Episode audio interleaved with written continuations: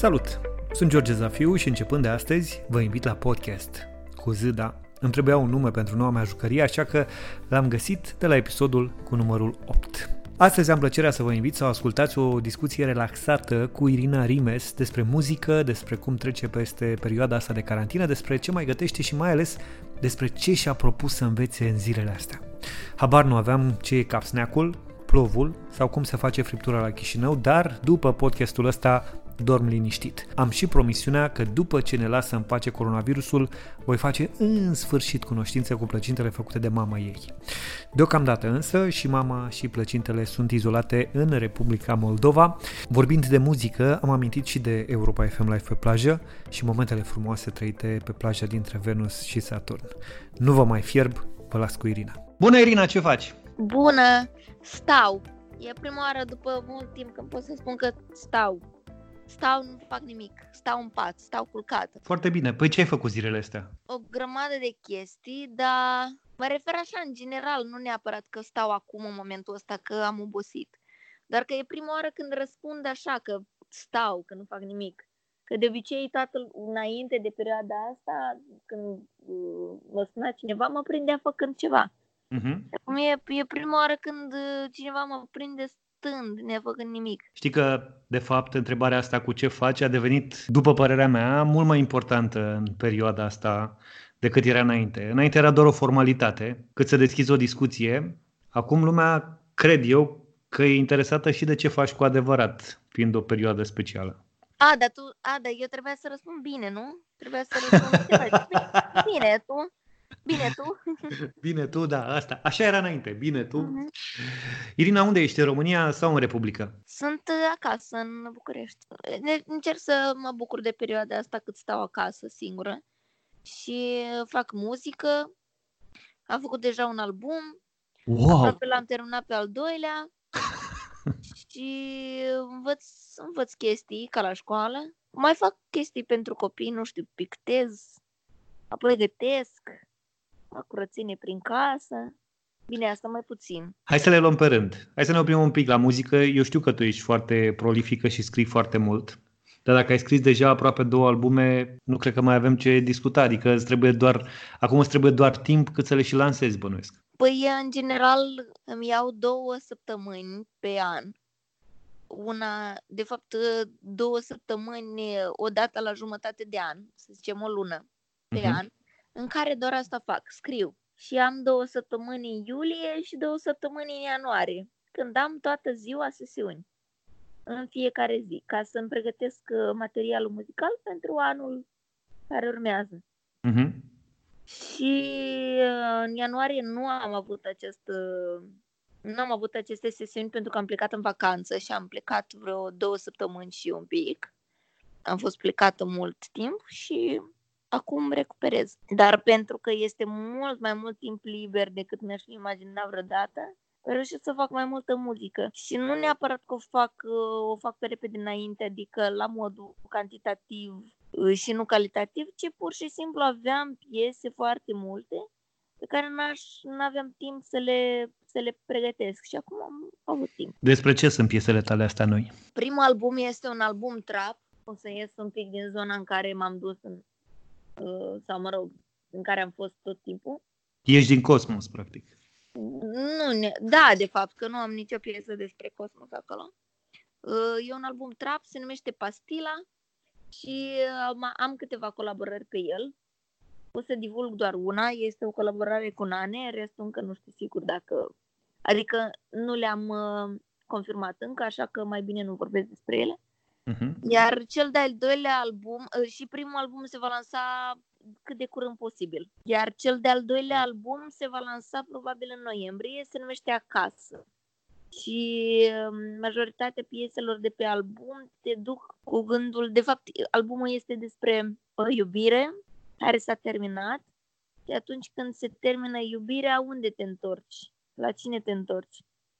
Te întorci la familie, te întorci acasă. Și în momentul în care cel iubit nu mai este casa ta, te întorci la casa ta, acolo unde te-ai născut. Și am despre asta e, și despre acasă, și despre mama, și despre familie, și despre iubire, despre multe chestii la care de fapt, care ne definesc pe noi ca oameni. Ai spus mama, o să ies puțin din zona de muzică și o să te întreb de ea. Bănuiesc că îți lipsește. Știu că ai o relație foarte strânsă cu ea. Și da și nu. Acum mai răsflăm una față de alta. Adică mai stăm așa la depărtare, ne mai, ne mai odihnim una, una de alta.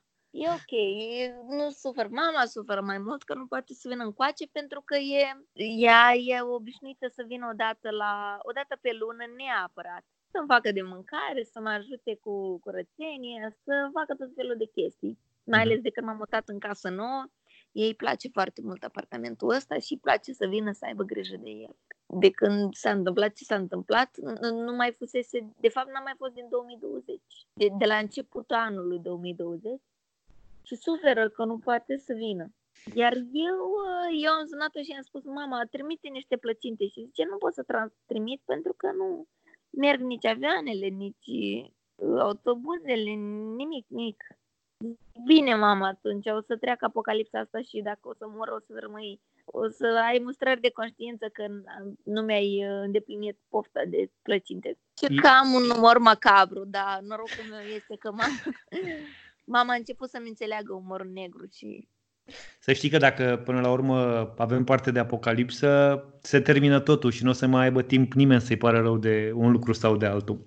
Dar uh, trebuie să vii odată la noi la radio cu plăcintele alea, că ne-ai tot zis și ne-ai tot povestit de ele și vreau să prindem un moment când trimite mama ta o șarjă de plăcinte și să te invităm să ne aduci și nouă. Ar trebui, da, cred că v-aș cumpăra pe viață. Mamă, atât de bune sunt? Da. Neapărat trebuie să mă ajut să fac un interviu uh, cu mama ta. Da. Păi, dacă vrei, poți să întreb pe cei din echipa de la Vocea României, îți povestesc ei. Toată echipa, toată producția de la Vocea României. Mm-hmm. Deci așa s-a îndrăgostit Tudor de tine. Dar nu, cred că Tudor e singurul care nu a gustat din plăcintele mamei. De frică. I-a fost frică. Da. Hai să revenim. Spune că faci muzică, am vorbit de muzică. Spune că gătești. Ce gătești? Borș roșu ucrainesc zamă gătesc. Gătesc uh, uh, capsneac. Ce la? Capsneacul este varză călită cu cartofi. Ma, așa. Plovul, plovul este orez uzbec, în stil uzbec. Adică orez cu sos de roșii și cu legume și cam asta. Uh-huh. Și cu mhm. carne. Friptură, dar nu friptură din asta comună sau europeană. Adică nu e o bucată de carne la cuptor. Friptura la noi, de fapt, e un pui întreg sau pe jumătate, fiert, și fiertura, de fapt, apa, zeama aia, când după ce s-a fiert puiul, ă, tai acolo vreo, nu știu, vreo 5, 6, 7 cepe. Așa. Le tai, le tai mășcat și le pui, pui ceapa să se moaie. Mai pui frunză de dafin, sare și condimente și se formează așa o zeamă cu ceapă. Mai pui un morcov, mai pui nu știu ce mai vrei. Mm-hmm. Dar nu multe chestii ca să nu se ca să nu aibă prea multe gusturi, să nu devină o ciorbă. Că nu e ciorbă, e, e un fel de carne cu, cu sos, să zicem, cu sos de ceapă. Și faci mămăligă și faci mămăligă și cu brânză de burduf, să zicem. Uh, și întinzi mămăliga prin brânză și prin sosul ăla și cu cărnița aia. E o plăcere. Dar bine, adică acum tu n-ai de unde să știi dacă eu, eu descriu pentru că și știu asta pentru că e o mâncare pe care o mănânc de când mă cunosc eu, de când de când uh, am început să fiu conștientă. Am uh, fost uh, relativ recent la Chișinău. Am fost mm. prima dată la Chișinău în viața mea, spre rușinea mea. Și mă așteptam ca mâncărurile de acolo să aibă legătură totuși cu mâncărurile de aici. Suntem aceeași, același popor până la urmă dau și n-au legătură, că uite, sunt chestiile astea de care îmi povestești, care cred că au mai mult influențe rusești, dacă nu mă înșel, nu? Uh, da, probabil plovul... Bine, aici, există și aici orez. Se face și aici orez de genul ăsta, doar că nu se numește plov. Plovul este o mâncare uzbecă. Uh-huh. Sau capsneacul, idei n-am de unde vine denumirea asta, capsneac. Când eram mică, râdeam de denumirea asta. Bun, deci te descurci cu mâncarea, nu, nu comanzi mâncare sau lucruri de genul ăsta? Ba da, ba da, nu am chef să gătesc în fiecare zi, dar uh, când gătesc, gătesc uh, și gustos și frumos. Deci trebuie să ne inviți și la masă, pe lângă, înainte de a ne da plăcintele de la mama ta. Spuneai că, dincolo de muzică și de gătit, încerci să mai înveți lucruri și mă gândeam că multă lume învață tot soiul de lucruri în perioada asta. Profită de faptul că stă acasă, sunt o mulțime de cursuri online și de oameni care preferă să împărtășească din experiența lor și altora acum. Ți-ai propus să, să înveți ceva anume în perioada asta? Uh, învăț franceză de ceva timp și tot nu reușesc să o învăț pentru că am făcut foarte multe pauze. o înveți, o uiți, o înveți, o uiți. Da, exact. Că ba vocea României, ba nu știu ce proiect, ba aia, ba aia, altă. Și nu, reu- nu reușeam să fac, nu știu, trei luni consecutiv. Uh-huh. Dar acum, acum fac în fiecare zi, sunt acasă și mă trezesc dimineața la 8 pentru că mai nou mă culc la 12, deja sunt în pat. Este și, și pentru mine e wow. Și uh, mă trezesc dimineața la 8, mă așez la masă și încep să fac franceză până pe la 12. Ai niște cursuri sau ai uh, un profesor? Mm, am și un profesor, dar în momentul ăsta nu putem să ne vedem. Uh, dar am cărți așa ca orice elev de clasa, nu știu, de, de clasă, de școală. Pun mhm. cărțile mm-hmm. pe masă și caietele și cu dicționarul frumos, încet, încet ușor, ușor te adaptezi. Ai, uh, ai spus de vocea României mai devreme, i-ai amintit pe colegii tăi de acolo. Tu ești o fire foarte activă, perfecționistă, muncești mult. Uh, din câte știu eu, ce îți lipsește din cel mai mult din perioada dinainte, când puteai să faci orice lucru fără restricție? Concertele. Dar atât. Concertele sunt uh, preferatele mele. Scena e locul în care locul în care mă descoper eu pe mine de fiecare dată. Și în aia locul în care încerc tot felul de lucruri noi de fiecare dată, chiar dacă nu pare, dar eu pentru mine, pentru dezvoltarea mea personală fac asta și scena e locul de unde mi iau foarte multă energie pentru, nu știu, pentru tot ce fac, pentru studio, pentru relaționarea cu oamenii, Scena e locul meu preferat. Momentul când mă așez jos și când Cosmos și oamenii cântă cu mine. Sau când uh, chitaristul meu are un solo minunat și eu închid microfonul și ascult solo-ul. Sau când, uh, nu știu, când avem o energie foarte, foarte frumoasă pe scenă și ne încărcăm cu toții de la ea. Și intrăm fericiți pe scenă și ieșim fericiți de pe scenă.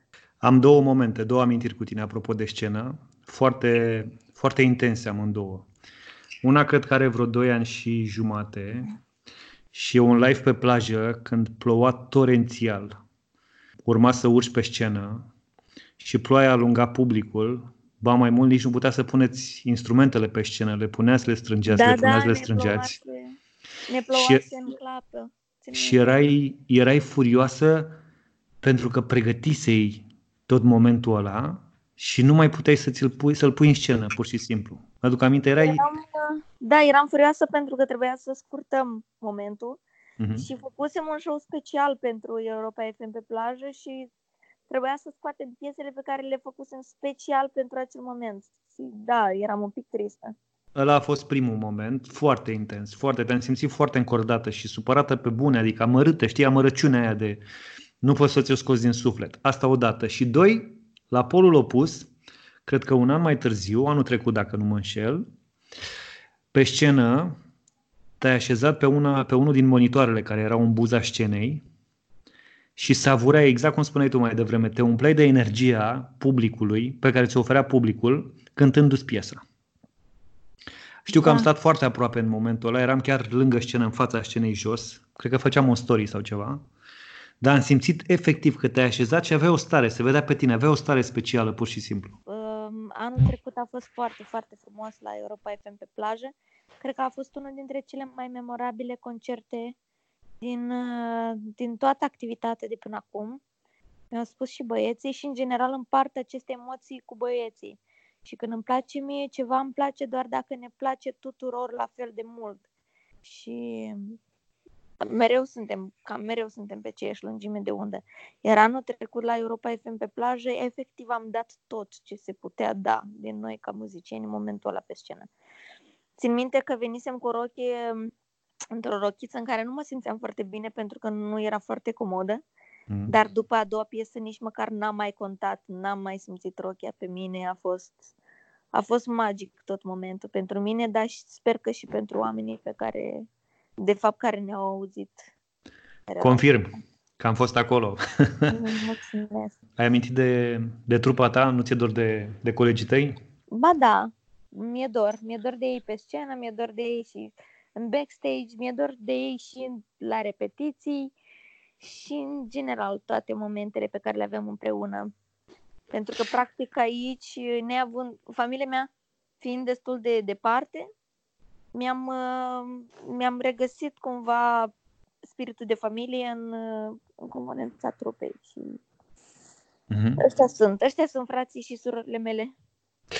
Ai un backup dacă perioada asta o să dureze ceva mai mult, nu știu, luni, poate chiar un an, adică mă gândesc că dacă, chiar dacă lucrurile se vor relaxa, s-ar putea ca industria asta a spectacolelor să nu mai fie totuși la fel. Cu siguranță nu o să fie la fel, pentru că sunt foarte mulți artiști care suferă mult în momentul ăsta, singura lor sursă de venit fiind uh, uh, cântările. Uh-huh. Și ne mai făcând bani din cântări, uh, nu le va mai fi stimulată dorința de a face muzică, se vor reprofila. Pentru că mulți, mulți dintre ei au și alte specializări. Și cu siguranță va scădea și calitativ, dar și cantitativ nivelul de muzică din țara noastră. Și va fi o criză, cu siguranță. Mulți, unii o vor simți mai tare, unii o vor simți mai puțin Uh, nu știm încă cât de devastatoare va fi pentru artiști criza asta. Cu siguranță va fi, trebuie să ne pregătim de ea. Dar uh, eu încerc să fiu optimistă, mie îmi place să fiu optimistă și nu știu, atâta timp cât nu pot să fac nimic sau cel puțin pot să fac ceva stând acasă, să fiu erou din capul patului, știi cum, bunii noștri ca să-și apere țara trebuiau să se ducă la război, să se lupte cu soldați. Noi putem să fim eroi stând acasă în momentul ăsta. Și um, dacă eu contribui și celălalt contribuie și toată lumea contribuie la chestia asta, atunci poate că nu va fi o criză atât de dezastruoasă. Ai spus că o parte din colegii tăi muzicieni au uh, și o altă specializare. Tu ce-ai face dacă n-ai mai face muzică? Te-ai gândit? Um, eu când nu cânt, eu scriu. deci toată activitatea mea se învârte în jurul muzicii. Uh, da, uh, mai nou sunt interesată de economie, încă nu sunt uh, specializată pe tema asta, dar mi-ar plăcea să mă ocup de investiții în bursă mm-hmm. sau să fiu la curent cu tot ce se întâmplă. Știi cine se pricepe la asta? Cred că ar putea să te ajute? Ne. Tudor Chirilă. Am înțeles. da. Când, când o să mă de, reprofilez, o să-l sun pe Tudor Bine, nu știu dacă o să-ți dea și sfaturile exacte, dar asta e de văzut și de urmărit. Apropo de, de, de Tudor Chirilă și de Vocea României, ce crezi că o să se întâmple în televiziune? Pentru că uh, ok, timpul trece, dar din ce am văzut, toate show-urile sunt puse în hold, nu se mai filmează nimic. Probabil că și acolo va fi o pauză, nu? Va fi o pauză, dar până la urmă toate vor reveni la normal. Mai devreme sau mai târziu, pentru că, cum ai spus tu mai devreme, nu, nu ne paște o apocalipsă, cu siguranță. Uh-huh. E o perioadă mai grea, e o criză peste care vom trece și acum am trecut peste toate crizele. O să suferim un pic, dar până la urmă lucrurile vor reveni la normal. Și cred că ar trebui să ne gândim la asta. Mă optimiști și să sperăm că vor reveni la normal cât mai curând posibil. E o chestiune de timp, asta e clar, dar e da. ceva ce crezi că nu va mai fi la fel? Nu știu să spun, nu mă pricep la preziceri deloc. Și, și culmea, dacă vreau să mă, să mă pricep în investiții, atunci ar trebui să mă pricep la asta, nu? Așa ar fi. Da. Te pregătești până data viitoare, nu e nimic și vorbim da. despre asta. Irina, îți mulțumesc tare mult că ai vorbit cu, pentru că ai vorbit cu mine astăzi. Îți urez să fii sănătoasă, să fii foarte creativă în perioada asta, pentru că avem nevoie de uh, muzica ta și de toate creațiile tale. Apropo, în suflet. n-aș încheia fără să-mi spui dacă ai de gând să faci ceva și pentru fanii tăi pe, pe pe internet? Așa, am văzut că e o mod acum să se organizeze tot felul de show-uri și... Noi, noi am mai făcut asta și înainte. De exemplu, în uh, septembrie anul trecut am avut un concert maraton online. Uh-huh. Am avut aproape 500 de mii de vizualizări, de urmăritori pe toate canalele. Am, avut pe mai mult, am făcut pe mai multe canale. A fost o producție destul de mare, unde au fost implicați vreo de oameni. De data asta nu o să fie atât de mare, cu siguranță. Avem voie doar trei. Uh-huh. Uh, și nu o să mai am invitați pentru că nu pot să... Na, trebuie să... Să respecti regulile. Exact. Și să îndemnăm lumea să stea acasă și să le dăm și un exemplu. Și nu o să mai invitați, dar cu siguranță o să fac ori sufrageria Irinei, e un obicei vechi de al meu de a invita oamenii da. la mine în sufragerie, de data asta online, sau un concert online de pe balcon, nu știu, vedem. Dar cu siguranță o să fac ceva, pentru că după ce pregătesc acest album, va trebui să-l și lansez cumva și eu să mă gândesc la asta. Acum, dacă și gătești, poți să faci și bucătărie, Irina, să știi. Ai, ai și opțiunea asta.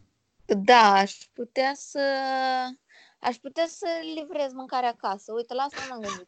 Dar știi, prefer bursa totuși. e mai bănoasă. Te orientezi după venit. Irina, îți mulțumesc. Te pup, ai grijă de tine și sper să ne revedem și să ne strângem în brațe curând, așa cum o făceam pe vremuri. Și eu sper să se întâmple cât mai curând treaba asta. Vă pup, vă îmbrățișez și vă doresc sănătate și uh, optimism.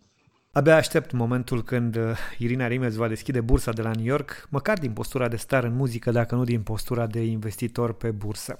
Sper că v-a plăcut și că ne vom reauzi peste câteva zile cu un nou invitat din carantină. Sunt George Zafiu, numai bine!